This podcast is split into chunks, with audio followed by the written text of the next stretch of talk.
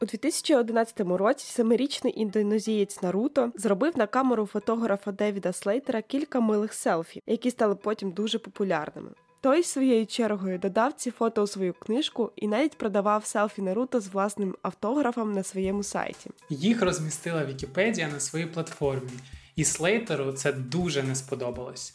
Він подав позов проти платформи, стверджуючи, що втратив 10 тисяч британських фунтів прибутку, бо це фото було у вільному доступі на Вікіпедії. Слейтер стверджував, що камера його, саме він правильно її налаштував, а отже, авторські права належать теж йому. Але суд йому відмовив. Водночас у Наруто теж знайшлися адвокати. Вони подали в суд з вимогою передати авторські права йому. Адже саме він натиснув на цю кнопку, обрав кут, з якого відбуватиметься зйомка, ну і тому подібне. Але із цими твердженнями суд не погодився. Якби це був звичайний випадок, то авторські права ймовірно залишилися б у Наруто. Але є одна деталь: Наруто був макакою. Він вкрав камеру в Слейтера, бо йому напевно сподобалося звук клацання камери, і зробив купу різних селфі. А його адвокати були представниками організації Піта. Тобто люди за етичне ставлення до тварин. Звісно, суди не дозволили застосовувати людський закон до інших тварин, проте і Слейтеру прав не надали. Бюро авторського права США вирішило, що права не належать нікому, тож зараз ці фото можна використовувати вільно. Але авторське право в цифрову епоху не надто проста сфера, навіть без залучення інших видів тварин. Тому сьогодні ми спробуємо у ній розібратися. Я Даша, а я Кирило, і це подкаст Постправди. Поїхали.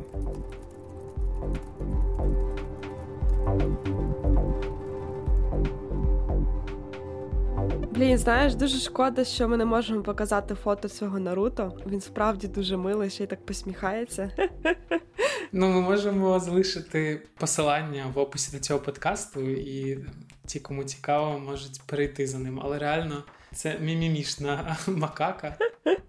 Шкода, що в нього немає авторських прав на своє зображення. Дуже мило. Але в цій всій історії є і хеппі-енд. А принаймні тепер Слейтер добровільно віддає 10% прибутку від продажу фото з Наруто і зі, зі своїм автографом на індонезійський проект з захисту мавп. Хоча, звісно, це зовсім не ті прибутки, які Слейтер міг би отримувати, якби авторське право належало йому. Так, у більшості випадків медіа, організації, окремі люди повинні були б запитувати у нього дозволу на використання цих зображень, а він натомість міг би цей дозвіл продавати. Ну в нашому інформаційному просторі взагалі зображення зображення, музику, фільми чи там книжки можна знайти і так у вільному доступі.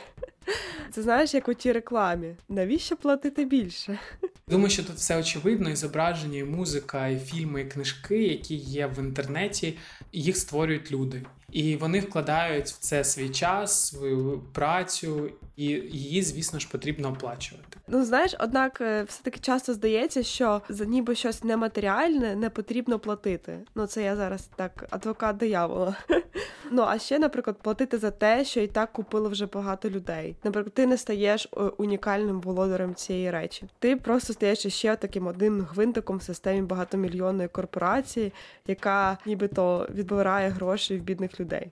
Можемо помислити про проблему е, безквиткового пасажира, то коли люди ухиляються від е, сплати за користування спільними благами, коли там в автобусі їде один заєць чи зайчиха, то це не страшно. А коли раптом всі перестануть платити за проїзд, тоді відповідно вся транспортна система може колапснути. Тому ми так чи інакше маємо вкладати щось у спільне. Це соціологиня Наталія Отріщенко. Вона розповідає про те, чому багатьом з нас так кортить завантажувати контент безкоштовно. На перший погляд може здатися, що, наприклад, в Україні людям може просто бракувати грошей. Однак е, зв'язок е, не зовсім такий. Ну звісно, деякі сервіси чи програми дуже дорогі, але також е, важлива взагалі наявність, ну або доступність до легальної версії. От, наприклад, в Україні немає офіційного доступу до підписки на стрімінговий сервіс від HBO, тому їхні продукти відповідно нам поки що недоступні. Якщо ти хочеш подивитися ту саму якусь гру престолів чи ще щось, і чи серіал Чорнобиль, який дуже багато хто подивився, не дивлячись на те, що такі підписки на HBO в нас немає. Ми, як істоти соціальні, освоюємо ті чи інші норми і практики е, через освіту, через виховання, через те, що ми є базовою частиною того чи іншого соціуму.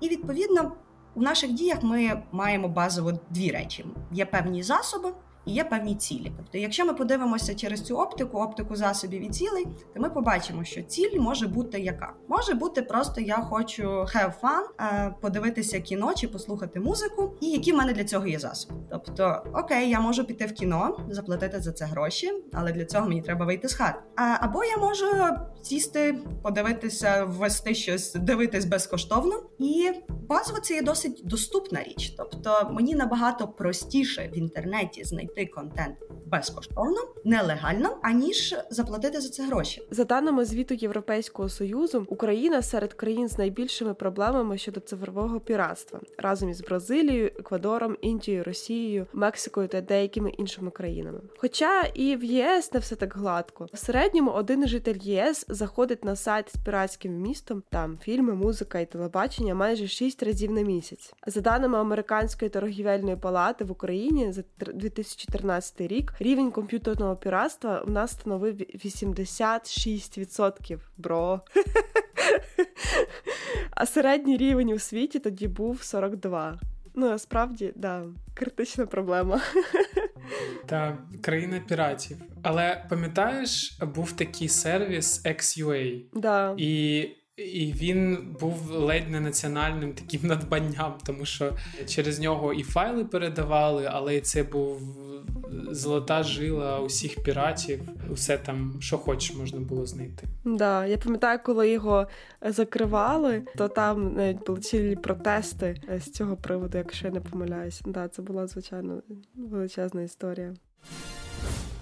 Додивитись в міліції у 2012 році. Я ось подивилася, міліція намагалася його закрити за порушення авторських прав під тиском міжнародних компаній, але щойно сайт тоді закрили. Як ну як я казала, прихильники, так би мовити, вільного файлообміну вирішили піти в наступ дос атаками, і тоді лягли сайти МВС, Кабінету міністрів. З перебоями працював сайт Верховної Ради.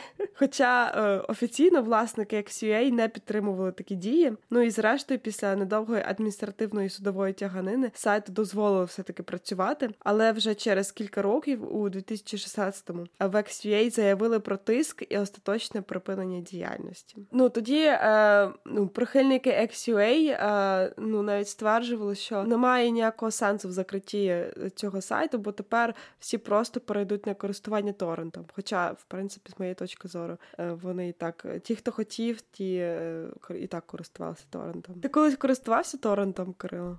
Ну, я не буду грати в свято, що я користувався, але ну на як сказати, на на захист себе і в мене дуже багато підписок е, і на музику, і на платний YouTube, і на Netflix, і на Megogo, і на купу інших сервісів. Тобто, ну я я плачу за контент, але інколи буває таке, от така історія, про яку ми вже згадували, коли ти дуже хочеш щось подивитися, а воно просто недоступне тобі, тому що ти живеш в Україні, а, наприклад, там не в Сполучених Штатах. Ну да, власне, якщо коротко відповідати на твоє запитання, то е, рідко, але бувало в моєму житті, коли я користувався. А ти? І я. Ну, до речі, дійсно, ну, з моєї точки зору була просто проблема, дві проблеми. Я коли користувалася торрентом, у мене не особливо було багато грошей, щоб я собі могла дозволити підписку. Ну, ну прям платити, того що я наскільки тоді пам'ятаю, тоді підписок як таких не було. Ну і власне доступність, е, скажімо так, і альтернативних варіантів. Тобто я не проти заплатити там за фільм, за контент і тому подібне. Просто що е, тоді, ну я тоді це я кажу, десь ну 2010 роки туди. Я наскільки пам'ятаю, таких варіантів навіть і не було. Хоча я можу помилятися, звичайно. Ну, варіантів з підписками. Тому доступність альтернативи, звичайно, теж дуже важлива. Ну, а взагалі, е, щоб ти розумів, торренту 21 рік. Так що. Ого, майже. Майже як ми. Да, да. да. Ну, проблема в тому, чого чого типу не можна закрити торрент, тому що торрент е, це не сайт, його ну в принципі не можна закрити. Це так званий клієнт, Це така програма, яка надсилає запити до серверу. І якщо коротко, то е, людина, е, типу, як дозволяє роздавати іншим е, конкретні файли зі свого комп'ютера. Ну, звісно, коли він знаходиться в вімкненому стані. А інша людина завдяки цій роздачі завантажує ці файли. Відповідно, можна закрити хіба що сайти, які ну там дозволяють завантажувати торрент е, як такий. Ну це взагалі теж дуже складно. Тобто, якщо підсумувати те, що ти розказуєш. Чи правильно я тебе зрозумів, що е, обмінюватись можна абсолютно будь-якими файлами, і технічно вони зберігаються на комп'ютерах інших людей, а не в інтернеті. Тому це в принципі неможливо заблокувати. Да, по суті, твій комп'ютер це сервер на якому зберігається цей файл, і він просто, скажімо так, є відкритим для того, щоб до нього зверталися інші люди і таким чином його завантажували. Ну так, загалом ця технологія не створювалася безпосередньо для піратства, але отримала такий от неочікуваний е, розвиток. Наприклад, ми могли б роздавати записи цього подкасту просто для майбутніх поколінь або там зацікавлених людей. і Був такий же самий ефект. Якщо ти думав, що ми завершили історію з Торрентом, то не тут то було. У мене є ще одна історія. А ну давай. У 2016 році в Польщі е, затримали 30-річного українця Артема Вауліна. Департамент юстиції США відкрив проти нього кримінальну справу. Ваулін звинувачується у запуску найбільш відвідуваного сьогодні незаконного файлообмінного сайту і відповідальний за незаконне поширення матеріалів, захищених авторським правом на понад 1 мільярд доларів. Це слова помічниці генерального прокурора Леслі Колдвелл. Ваулін у 2008 році створив сайт-пошуковик для торрент файлів із назвою Kickass Torrents. Дуже чікі. За словами обвинувачення, е, це було зручне та просте середовище для пошуку торрент файлів. Цей сайт працював е, на 28 мовах, а Ваулін отримував дохід від реклами на ньому. Ідеальна бізнес-модель. Е, в найкращі да, часи прекрасно. вартість Kickass Torrents оцінювали в понад 54 мільйони доларів, а річний дохід від реклами становив там до 22 мільйона доларів. Оце таке крило. Ми не тим займаємося. Ти знаєш, от що е, що мене дратує е, в підписних моделях, коли ти сплачуєш за контент, тобто, ну по суті, монетизація для таких ресурсів, для сайтів, вона полягає в двох ну, двох шляхах, по суті. Це або е, людина, яка сплачує за контент, от так само, як з медіа, ідеальною було б історією, коли е, споживачі медіа платять за це, або посередкована модель, по суті, якою користується там Facebook, якою користується от та історія, про яку ти Kika Torrents розказуєш, так само. Тобто, коли ми е, по суті користуємося безкоштовно, але не зовсім, бо е, ми споживаємо багато дуже реклами. І от коли це змішують, є такі підписки е, в Україні, в тому числі, мене це дуже дратує, бо на тобі хочуть як е, два двічі заробити. заробити. Ну, mm і і це реально просто мене бомбить від того такого. Тобто треба давати все-таки альтернативу. Да. Але слухай, що там сталося з Вауліним, ти не розказала? Ну, поки що розгляд цієї справи триває, і це, хоч і один із найгучніших, але на жаль, далеко не єдиний скандал про авторське право США пов'язане з Україною. України тут є певна така усталена репутація. Ось зовсім нещодавно власників онлайн-магазину Kiss Library визнали винними у тому, що вони продавали піратські електронні книжки. Сервіс створили українці Родіон Виниченко та Артем Безшапочний. От ніколи такого не було, і знову.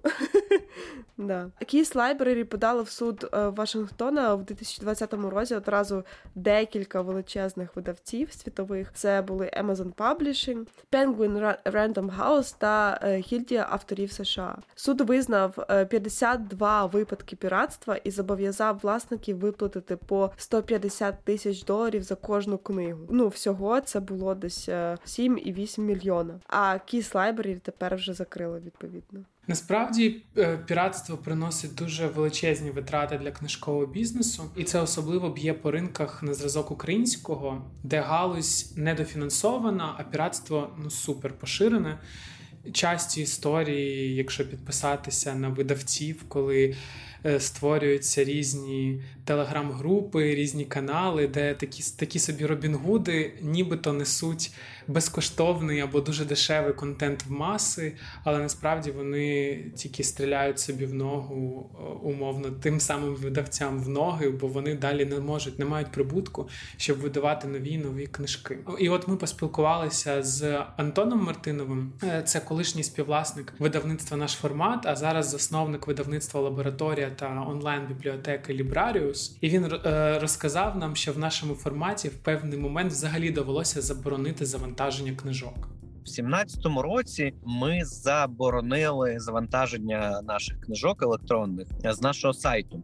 І з того часу, поки ми розповсюджували книжки тільки через захищені майданчики, жодна із них на торренті не з'явилася. Це говорить або про те, що пірати ліниві, або або про те, що а, в принципі це працює, тобто захист працює. Бо все ж таки книжку треба було перескріншотити, перенабрати заново, розшифрувати і так далі. Ніхто цим займатися не став. Тому що стосується українських книжок, то е, конкретно тоді кейс з нашого з нашим форматом е, за півтора-два роки у нас жодна книжка із нових не з'явилася в вільному доступі. Е, ми це оцінювали позитивно. Оцінити обсяги піратства електронних книжок дуже непросто, тому точних даних немає. Та останніми роками пірати облюбували ще один великий, але досить малорегульований ресурс Телеграм. Там були і досі часом з'являються цілі телеграм-канали, про які я вже згадував з безкоштовними електронними книжками. І от саме через ризик піратства часто видавці не публікують електронні книжки взагалі, особливо якщо це невелике видавництво, яке не може дозволити собі втратити прибутки на піратстві. Власне, телеграм-канали й стали поштовхом для нашого формату заборонити завантажування на сайті. Переломною історією було якраз в 17-му році те, що телеграм-канали, е, які позиціонували себе як Робінгуди, мовляв, вони від цих зажерливих видавців забирають файли. Ось е, скидаються по 5 гривень і виклали нашу книжку. Там я не пам'ятаю вже за яку ціну, ну умовно кажучи, за 100 гривень, скинувшись 20 людьми. І мене це настільки здивувало, розлютило, що е, буквально ввечері прийняли рішення знімати з сайту електронний контент і просто переводити все в захищені майданчики. Ми тоді пиляли свій додаток. На жаль, не не вдало. Ми тоді віддали всі книжки на Google Books через дистрибутора угорського. Ось ну і власне. Ця вся історія вона тривала кілька років, і потім потім це призвело до того, що зараз фактично там рік тому я запустив там в Україні перший майданчик Librarius з захищеним форматом файлу. Тому що я розумію, що галузь не може собі дозволити там витратити час, ресурс, головне та на те, щоб трансформуватися і вийти в 21 століття, так як виходять там галузі, не знаю, на розвинених ринках, типу е, британського, німецького та навіть російського, та там, де є кількість носіїв, кількість людей, які можуть все ж таки е, купувати книжки, купують їх і відповідно запускають кров цим механізмом екосистеми електронного книговидання, книгорозповсюдження. Додатки на зразок Librarius зараз поширюються у всьому світі. Такий формат стає популярним завдяки більшій захищеності в місту. Наприклад, сервіс Google Play книги працює за схожою моделлю. Це перший крок до підписної моделі такого собі Netflix для книжок. Підписна модель завойовує світ. iMusic, Spotify, Scribd е, і так далі. Всі ці сервіси, я вже не кажу про YouTube, та завойовують світ і показують, що підписка це та модель, за якою можна заробляти. Але проблема в тому, що заробітки у видавців в розрахунку на тайтл та падають і падають суттєво. Тому видавці, е, зокрема велика четвірка, так би мовити, видавців світових. Е, Останні півтора роки, от ми бачимо по лабораторії, да останні півтора роки вони прямо забороняють використовувати електрон е, е, в електронних правах підписку. Тобто, це модель а-ля карт називається. Хтось це називає subscription model в контрактах, але вона прямо забороняється більшістю контрактів. Більшістю я маю на увазі е, великої четвірки і навіть великої п'ятірки видавців, там аля Саймон Шустер, Ашет і так далі. Чому забороняють? Одна із версій, що кожен готує свій підписний сервіс із цих гігантів, тобто Пінгвін готує свій, Ашет там е, і я не знаю. Саймон Шустер свій. Е, більше того, йде мова про M&A, тобто об'єднання, е, злиття і поглинання один одного, і ем, власне кажучи, ем, після того ці агрегатори контенту видавці створять свої сервіси. Тобто мова йде дискусія про це. Тому з одного боку, ми в Лібраріусі вже маємо контракти по підписці з видавцями, уже працюємо над функціоналом. З іншого боку, ми розуміємо, що підписка по більшості контрактів, нових контрактів, заборонена. Тому ми працюємо в сторону абонементу. У нас в Лібраріусі буде скоро абонемент. Тобто, ви можете купити там за 5 доларів 4-5 доларів в місяць. Ви можете купити абонемент і використовувати X книжок. І тоді цей абонемент буде дозволяти видавцям заробляти е, адекватні гроші. Да не буде перекосів, що людина заходить на сервіс за місяць, читає е, або прослуховує 30 книжок, потім відписується, і кожен видавець за один місяць отримає 20 центів від клієнта. Фактично такої ситуації не буде. Ось завдяки тому, що ми введемо абонемент. Я, до речі, згадала одну історію, із е, яку публікувала у себе е, співзасновниця видавництва Віхола про те, як ну там прямо скріншотами, як вона спілкувалася е, з одним інстаграм-каналом, який поширював нелегально електронні версії їх книжок. Типу, і там така аргументація була дуже дивна. Е, ну, щось типу, е, ви ну, спочатку все почалося. Ми вам допомагаємо ставати більш популярними. Типу, що вони дають е, більшій кількості людей дізнатися про їх книжки, а все закінчилося ну, аргументом, типу, що ви ж і так багато заробляєте. Ну, тобто... Це взагалі такий бред. Я не знаю, що люди думають, коли вони таке роблять. А це був інстаграм чи телеграм-канал? Мені здається, це в Телеграмі. Е, ну і я пам'ятаю, що це було ніби в інстаграмі, але я можу помилятися. Ну тобто мене просто здивувало саме от, ну такий ну ця ця от аргументація. Да? Тобто ми вам допомагаємо поширювати ваші книжки. Ну тобто, якийсь взагалі такий бред. Е, Я до речі помітив, що книжки, за, за які ти платиш гроші, ну тобто є певна ліміт часовий в день, скільки ти можеш витрачати на те ж саме читання чи слухання книжок. І от я по собі помітив, що коли я купую книжку, навіть електронну, то я е, ну, більше шансів, що я її дочитаю, тому що я вже витратив ну, там, свої гроші на неї, я даю більше шансу. Ну, це теж таке, можна піратити, не знаю, сотні книжок, не читати жодної, і що з цього для вас умовно. Ми говорили з тобою переважно про бізнеси, які захищаються від піратства, але з цим має боротися також і держава. Ну да, звісно. Ну часто це бракує певних, скажімо так, ресурсів, але часом і просто якогось бажання. Ринок книжковий. Він бідний достатньо, і там кіберполіції не вистачає просто ресурсів, наскільки я розумію, людських в першу чергу, які би розуміли суть що треба робити, і робили би. Ну і плюс видавцям теж не вистачає е, позиції об'єднати зусилля для того, щоб Скажімо, посунути піратів. Водночас певна законодавча база для захисту від цифрового піратства в Україні є, хоча вона і не дуже досконала. Про це більше нам розповів адвокат Іларіон Томаров, спеціаліст із захисту даних, приватності та інтелектуальної власності українське законодавство е, і не застаріле, і не абсолютно найсучасніше. Воно десь десь приблизно посередині, е, завдяки тому, що у нас в 2018 році е, відбулись істотні зміни в законі про авторське право і суміжні права, яким запроваджено процедуру take down notice. Ця процедура вперше виникла, наскільки мені відомо, в 2001 році в США завдяки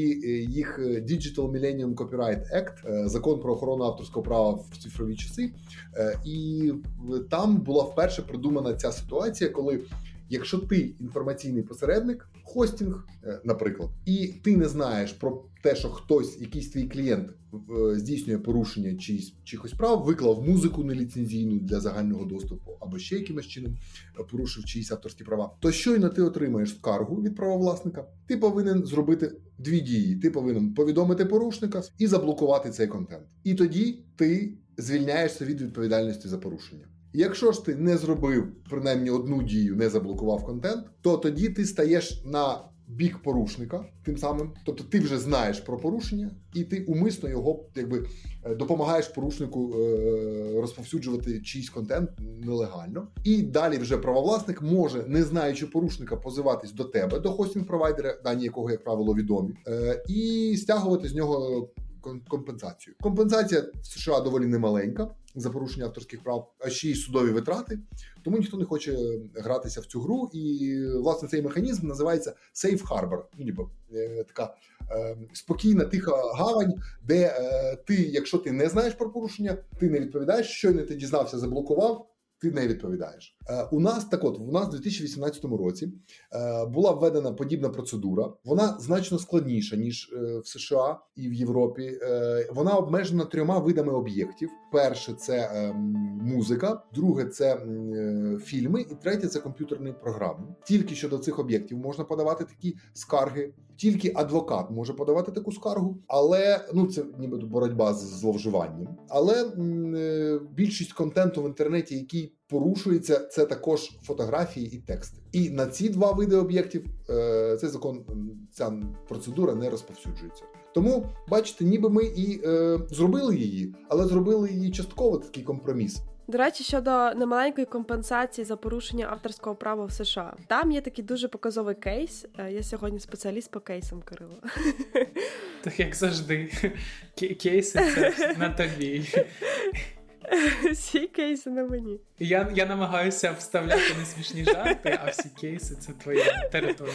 Да, так от. Е, це був кейс Capital Records проти Томас Рассет. Це жінка з Міннесоти. Власне, її звати Джемі Томас Рассет. За звинуваченнями вона завантажила і поширювала на своєму сайті 24 пісні, не маючи на це права. Американська асоціація індустрії звукозапису стверджує, що насправді пісень було 1700, але для пришвидшення справи взяли лише 24 з них. Зазвичай такі суперечки вирішують в досудовому порядку, і звинувачений платить відносно невелику компенсацію. Е, ця справа одна із небагатьох. Е, ну таких е, нестандартних. Джемі пропонували заплатити близько 5 тисяч доларів штрафу. Ну неофіційно, да, в досудовому порядку, але вона не погодилась. І зрештою її зобов'язали відшкодувати 220 тисяч доларів. Це понад Нормально. 9 тисяч за пісню. 220 тисяч доларів. Це ну це реально величезна сума для приватної людини. Ну тобто, я не знаю, як вона з цим справилася. Я не уявляю, щоб таке трапилося в Україні, якщо чесно. Ну 220 тисяч доларів. Вибач мене, це якщо переводити в гривні, це дуже велика сума. Тобто я навіть не знаю, ну чи могла б людина, яка просто виставляє пісню в себе на сайті, десь ну не ну взагалі сплатити фізично цей штраф. Я пам'ятаю ще в дитинстві, коли ВКонтакті всі користувалися, і він не був заборонений. Е, там же була купа піратського контенту, музику, всі слухали по-піратськи. І Потім якась така була хвиля умовно заборони цього всього, але люди, користувачі, намагалися це обійти. І умовно, якщо там була пісня Лани Делерей якась, то вони перейменовували її на ванна без дверей, щоб. Щоб ті, хто слідкують за дотриманням авторського права, не могли це знайти. Чи раніше ж не було стрімінгових сервісів? Я не знаю, як як ти, е, е, які в тебе були сурове дитинство. Але в моєму дитинстві, коли ще передавали пісні по інфрачервоному порту. Або там Bluetooth, і часто вони теж були піратські, якісь типу спірачені з радіо, і там часто були ці watermarки, знаєш, або типу Audio Jungle. Типу, ти слухаєш, слухаєш пісню, і там такі Audio Jungle. Коротше, так. Ну, але це все спогади з дитинства, повертаючись до відповідальності взагалі за порушення авторського права, мені дуже складно уявити, що такі суми, про яку які ти зазначила, або ну навіть якась більша відповідальність можливо в Україні. Ну такі випадки бувають, але їх справді небагато а особливо якщо ми говоримо про кримінальну відповідальність, ну от якраз е, е, пан Томаров е, про це далі нам розповів. Україні в Україні дійсно є е, кримінальна відповідальність за порушення авторських прав, стаття 176 Кримінального кодексу України. Я взагалі з нею стикнувся вперше, коли був студентом е, юридичного факультету і пішов влітку на практику в суд, апеляційний суд міста Києва. Тоді ще такий Він так називався на вулиці Володимирській, 15 знаходився. І там я побачив е, кримінальні справи. Це легендарний ринок Петрівка, де продавалися в 2000 в 2000-х роках е, просто безліч компакт-дисків з софтом, фільмами, музикою неліцензійними. І періодично там були рейди, яких хапали е, цих продавців, їх диски, і далі оцінювали збитки, і вони проходили по цій статті з відповідальністю кримінальною відповідальністю. Наразі ця е, історія ну ясно, що зменшилась з появою е, з е, поширенням інтернету і контенту там, але історія працює наступним чином. Там одна із най, найвідоміших зараз останнього часу кримінальних справ це поширення неліцензійного контенту комп'ютерних комп'ютерних програм. Тобто, коли особа пропонує встановлення неліцензійних програм, копій програм, наприклад, підприємством, і підприємство їх встановлює. Там велика вартість. Ці програми коштують багато грошей. Це десятки, може навіть сотні тисяч гривень може бути, якщо там багато робочих місць. От і далі, коли правовласник виявляється порушення, е, він адресує, він подає заяву в поліцію, і далі поліція робить слідчі дії. і Це закінчується вироком, наприклад, по е, частині першої статті 176 кримінального кодексу України. Е, а що отримує правовласник? Він отримує можливість подати цивільний позов в кримінальній справі і стягнути збитки. І от справа, яка дійшла до Верховного суду, де Верховний суд е, оцінював питання, чи треба упущену вигоду правовласника, як рахувати, і чи входить вона в шкоду, яка завдана йому е, злочином по статті 176. Тобто, скільки він міг би заробити, якби в нього купили ліцензійний софт в такій кількості, наприклад, там 10 одиниць, і саме це є упущеною вигодою.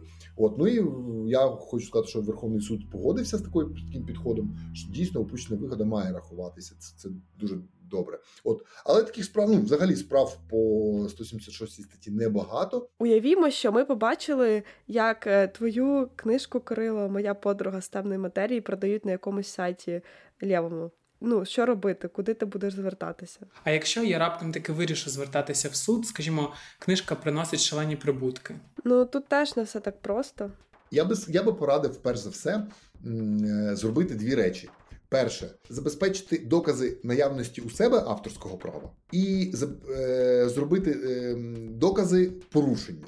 Бо без першого і другого нема сенсу робити жодні е, подальші дії ані скарги до хостинга, ані заяви в поліцію, ані судовий позов. Що по першому пункту є найдешевший, безкоштовний, відверто кажучи, спосіб забезпечити собі доказ наявності у себе авторських прав. Треба поряд своєю е, роботою, наприклад, якщо ви розміщуєте її там на Біхансі або у себе в Фейсбуці, або в Інстаграмі, де завгодно, розмістити значок копірайту. Це дуже дивно звучить, ніби ну і що мені це дасть, але насправді це означає, е, що ви є автором або вона вам належить авторське право на твір. Доти, доки не доведено протилежно. Така презумпція авторства. Значок копірайту це буква Сі латинська в кружочку. Далі ваші прізвище і ім'я, і перший рік публікації. Ну, наприклад, Сі там Іларіон Тамаров 2021. Ви на кожній книжці це можете побачити. Будь-яку книжку, яку ви відкриєте, там буде значки копірайту, видання, автора і так далі. Е, І це означає, що у цієї особи є авторські права. От і все. Це майже нічого не коштує. Ведете ви YouTube канал, розмістіть під своїм відео це в описі це, це позначення. Щодо доказів порушення. Ем, українські суди е, доволі критично відносяться до просто скріншотів, тому треба робити не просто скріншоти, ну а треба робити е, дослідження змісту сайту, або це може робити адвокат, він знає, як це робити, або ви звертаєтесь до стороннього сервісу, який може має повноваження зафіксувати зміст вебсайту і дати вам довідку про це. І далі з цією довідкою ви йдете до суду. Тому Ну, звісно, є там такі сервіси, як е, веб-архів, де ви можете також зафіксувати зміст сайту, розуміючи, що в якийсь момент він може змінитись. Порушник видалить, а ви хочете все одно його притягнути до відповідальності. От це все також це все ну, юристи знають і використовують.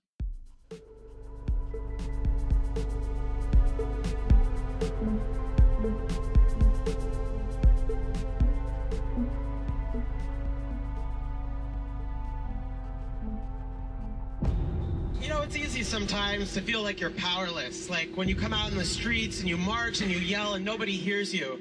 But I'm here to tell you today, you are powerful. You can stop this bill.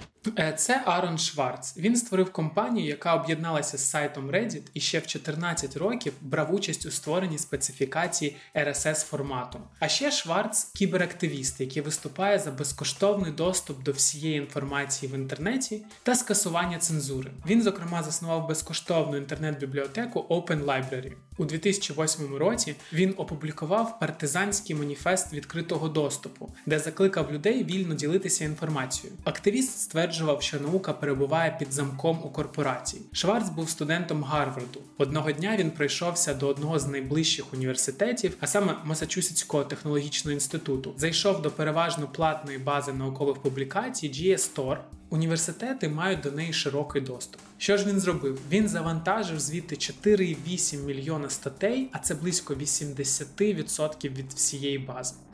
Щось мені підказує, що чим хорошим ця історія не закінчилася. Ти, ти вангуєш правильно, бо за кілька місяців Шварца заарештували за звинуваченнями, які передбачали до 35 років ув'язнення. Хоча в GS Store відмовилися від звинувачень після перемовини з цим хлопцем. Ну і що це було? Це був такий типу як акт непокори. Ну тобто він провину не визнав? Звісно, він не визнав свою провину. Хоча, якщо б він її визнав, він би просидів в в'язниці всього лише півроку. Проте Шварц наполіг, щоб прокурори доводили його провину у суді. Але поки справу розглядали, хлопець наклав на себе руки. Йому було лише 26 років. Ого, страшна історія. От проте, ну проте зараз Шварц це інтернет-ікона і такий собі приклад для наслідування для багатьох ідейних активістів. Е, хоча, звісно, такі люди це не зовсім ті Робінгуди, про яких казав Антон Мартинов. У активістів на зразок Шварца є ідея, що інтернет це простір необмеженої свободи, і більшість таких вчинків не заради того, щоб спожити якусь інформацію. А кожен такий крок це своєрідний перформанс. Ну і взагалі, е, ну окреме окреме питання це доступ до наукового наукового контенту це величезна проблема. Насправді я та теж так вважаю, скажімо так, в ну і в науковій ком'юніті, так тому що це, ну скажімо так. Е, недоступ до розважального і, і чи пізнавального контенту. В принципі, ну, по-перше, в справі е, Шварца йдеться більше про фундаментальні принципи функціонування інтернету, ну і взагалі доступності знання як такого, тому що більшість. Е, Ну, наприклад, тих же європейських вузів, так вони все таки працюють на державні кошти, і коли публікуються е, ну певні, скажімо так, статті, то мало того, що ти платиш за публікацію як вчений, ну або твоя інституція, так так і е, тоді потім ця стаття ще й в закритому доступі, і ну переважно такі підписки це тобі на 5 доларів в місяць за Netflix. Це ну досить великі кошти там і 200, і 100, і 3, і 400 доларів. Ну тобто або євро. Це ну досить великі кошти там для певної, якщо ти не організація, так тому насправді це величезна проблема. Але от якраз і організації теж вони платять величезні кошти до доступу до цих баз. Наприклад, GS Store, е, база, яка фігурує в цій справі, за неї установам треба було платити десятки тисяч доларів за цю за таку передплату. І в GS Store кажуть, що такі ці кошти були потрібні, щоб збирати і поширювати матеріали, а в деяких випадках е, навіть давати пільгові умови установам, які ну, нібито не можуть собі дозволити отримати підписку. Ну е, я не знаю, просто багато от таких, от е, ну скажімо так, організацій, типу GSTOR, говорять, що вони забезпечують оцей механізм peer review, Е, за рахунок таких великих ну, коштових вливань, да, за рахунок цих підписок. Але по суті, у мене друг, він хімік. Ну, дуже, скажімо так, талановитий хімік, і він е, нещодавно е, ну, робив рев'ю. У нього просто дуже специфічна тема, над якою він працює як е, ну, докторант. І його попросили зробити пір-рев'ю однієї статті, яка виходила в Nature, ну, в одному із журналів, який належить Nature. І е, що ти думаєш? Він за це взагалі нічого не отримав. Тобто він просто зробив величезну роботу і все. Я не знаю, чесно кажучи, реально що роблять, крім того, як ну, встановлюють величезний paywall такі організації. Тобто я цього не розумію. Можливо, я звичайно помиляюсь і, скажімо так, е, не знаю всі, всього бекграунду, але навіть peer-review процес вони не забезпечують. Да, це дійсно несправедливо, бо коли ти платиш е, підписку різним стрімінговим сервісам, то там є система розподілення цих коштів, і відповідно до тієї кількості, от умовно, ви платите там 7 доларів за підписку на Spotify, і половина чи там певна сума цих відсоток цих коштів е, він іде саме музикантам, тим, хто створює е, ці пісні, е, відповідно до тієї кількості разів, скільки ви відсотково слухали ту чи іншу пісню. От або якщо ми говоримо про Netflix, то звісно вони за весь контент, е, який на їх платформах, вони платять акторам, вони платять режисерам і, і так далі. А тут в цій історії вчені якось несправедливо до них ставляться, бо продукт теж інтелектуальний. Вони і не можуть по суті безкоштовно до нього отримати доступ для того, щоб надбудовувати наукові знання, і не можуть і заробити на тому. Ну коротше, якась така дивна історія. Да, в багатьох випадках фінансуються е, державою, тобто це повинні бути знання у публічному доступі. Тобто я цього дійсно взагалі не розумію. Е, до речі, е, щодо Шварца, то е, ця історія Ну, вона не має хорошої кінцівки, але GS зробили певні висновки і оголосили, що відкриють архів з 1200 журналами для обмеженого, але безкоштовного читання. Я на загал бачу тут проблему і можливість. Проблема полягає в тому, що е, мережа інтернет е, надає нам доступ до дуже великої кількості контенту і часто низькоякісного контенту. Я собі одразу уявляю всі ці реферати і е, роботи, які люди можуть стягти. Е, часом заплативши за них, часом не заплативши за них. Е, я колись була неприємно вражена, знайшовши свою дисертацію, яка висіла на якомусь із сайті, і людина, заплативши за доступ до неї, могла її скачати. Хоча я з радістю поділилася своєю дисертацією, просто якби до мене хтось написав. Тобто е, це веде мене до іншого питання: до питання доступу до знання, яке існує в інтернеті, в принципі, тому що ця мережа вона почалася як горизонтальні стосунки між людьми, тобто базово, базово між девайсами людей, але між людьми за рахунок цих девайсів. І ці люди вони ділилися інформацією. І це ідея, взагалі, така велика, утопічна за мережою інтернет. Це вільний доступ до інформації. Зараз навіть є організація під назвою Інтернаціонал піратських партій, які виступають за вільний доступ до інтернет-контенту. Їхня штаб-квартира розташована в Брюсселі. Зараз до цього інтернаціоналу належать партії з 36 країн. У 2017 році він навіть отримав спеціальний консультативний статус при економічній і соціальній раді ООН. А четверо піратів були членами Європарламенту. Великого впливу ці партії, звісно, не мають, але стабільно висуваються на виборах у своїх країнах. Е, а яка адженда взагалі? Що ну тобто вони вважають, що е, що плата з боку споживача ну будь-якого цифрового контенту взагалі ну її не повинно бути? Ну загалом партії вказують менш радикальні загальні фрази, типу е, захистити права людини в цифрову епоху. Вони загалом виступають за більшу цифрову приватність, а також, наприклад, підтримують просування програмного забезпечення, яке може використовувати, аналізувати, поширювати та змінювати будь-хто. Да.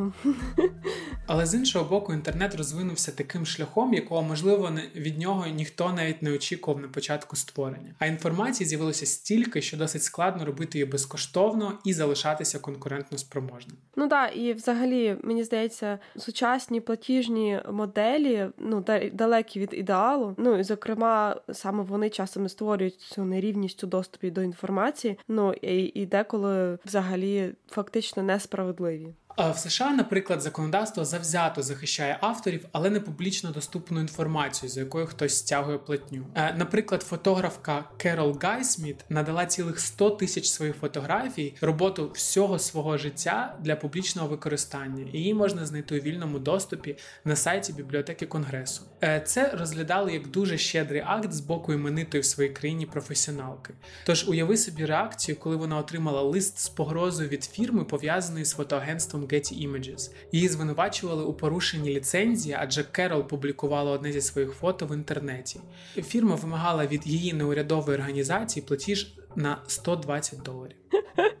Це що, це якийсь е, був пранк? Це 120 доларів? Ні, ні, насправді це не був пранк. Керол подала до суду. Вона стверджувала, що Getty Images стягує платню за більш ніж 18 тисяч її робіт. Так само, як відповідач, зазначається інша аналогічна компанія Elami. На Getty Images, звісно, не зазначено, що фото доступні безкоштовно на іншому ресурсі, але в фотоагентстві навіть не думають вибачатися. В Getty Images заявили, що позов базується на низці помилкових уявлень, і компанія буде захищати користуватися.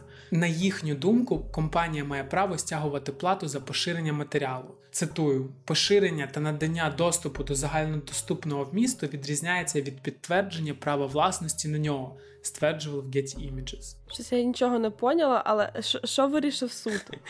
Суд словом став на сторону Getty Images. Він постановив, що Гайсміт відмовилася від авторських прав і вже нічого не може зробити з долею своїх фотографій. Ні, ну якщо чесно, звучить реально ну абсурдно. Ну тобто вона виклала в, в публічний доступ, ну скажімо так, свої фотографії. І потім е, ці на цих же фотографіях, яких вона виклала в публічний доступ, щоб люди безкоштовно користувалися, е, заробляє якась лєва фірма. Ну ладно, Getty Images може і не лєва фірма, але все одно хтось взяв їх, скажімо так, і на них заробляє. Ну я я знаю, що вони дуже агресивні в судах. Getty Images, вони просто можуть засудити до і, і знищити. Тому краще не гратися з цією конторою. Ну але бач, як так трапляється. Ну да, і і таке ну, трапляється тепер, часто. Да. Ну да, і тепер насправді е, виникнення піратських партій не видається такою ж прям вже абсурдною ідеєю. Ну, якщо подивитися на от на такі кейси.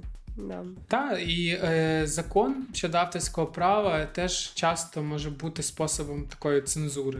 Е, ну, Часто трапляється, коли контент-мейкери використовують щось у межах е, такого принципу fair use. Це коли ти, ну, скажімо так, цитуєш е, і використовуєш, скажімо так, у некомерційних цілях певний контент, і потім на них подають нібито за порушення авторського права.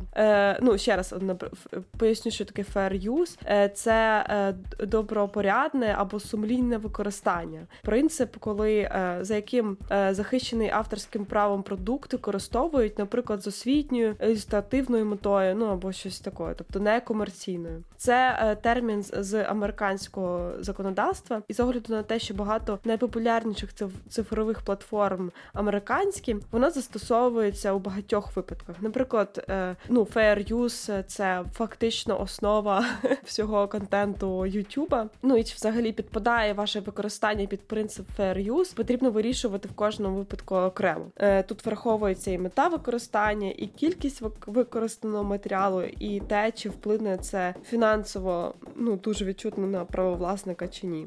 Ну і тому подібне. Sаме, от якщо доповнити про fair use, то саме завдяки цьому принципу можна робити огляди фільмів, книжок, якісь історичні коментарі. Ну, ми часто розказуємо, коли розказуємо про подкастинг, що умовно, якщо ви коментуєте е, пісню Брітні Спірс Oops, I Did It Again, е, і ви прям розбираєте її на цеглинки, то це fair use. А якщо у вас зовсім на іншу тему подкаст, і ви просто вирішили вставити пісню Брітні Спірс як класний джингл, озвучку, то це порушення авторських прав. Ну, от така е, тонка крига. І ми ми теж можемо додавати невеличкі вставки з фільмів чи пісень, е, якщо ми послуговуємося fair use 'ом, якщо ми дійсно коментуємо це. Е, в нашому подкасті. Да, у цьому контексті, звісно, одразу згадується історія ютуб-блогера Тайлера Андерсона, автора каналу Geek Journal на Ютубі. Е, його заблокували через е, далекий від е, компліментарного огляду телеканалу 1 плюс 1. Один плюс один тоді покидав йому, наскільки я пам'ятаю, декілька страйків. Страйк це ну, так називається повідомлення про порушення авторського права на цій платформі. От, Ну і власне там була потім дуже драматична історія, як це все потім е, розвивалося. От, е, ну, Добре, що, звичайно, Тайлеру вдалося все-таки відновити цю справедливість, е, і для його каналу ця ситуація мала радше позитивні наслідки, як зазначає власне сам Тайлер. Ну, якщо не рахувати різкого збільшення кількості сивого волосся по всьому тілу, то в принципі загалом е, підходу до блогерської діяльності ми не змінювали фактично, і знову ж таки тоді е, були лише позитивні зміни, тому що і в плані підписників і їхньої кількості усе тільки е, виросло.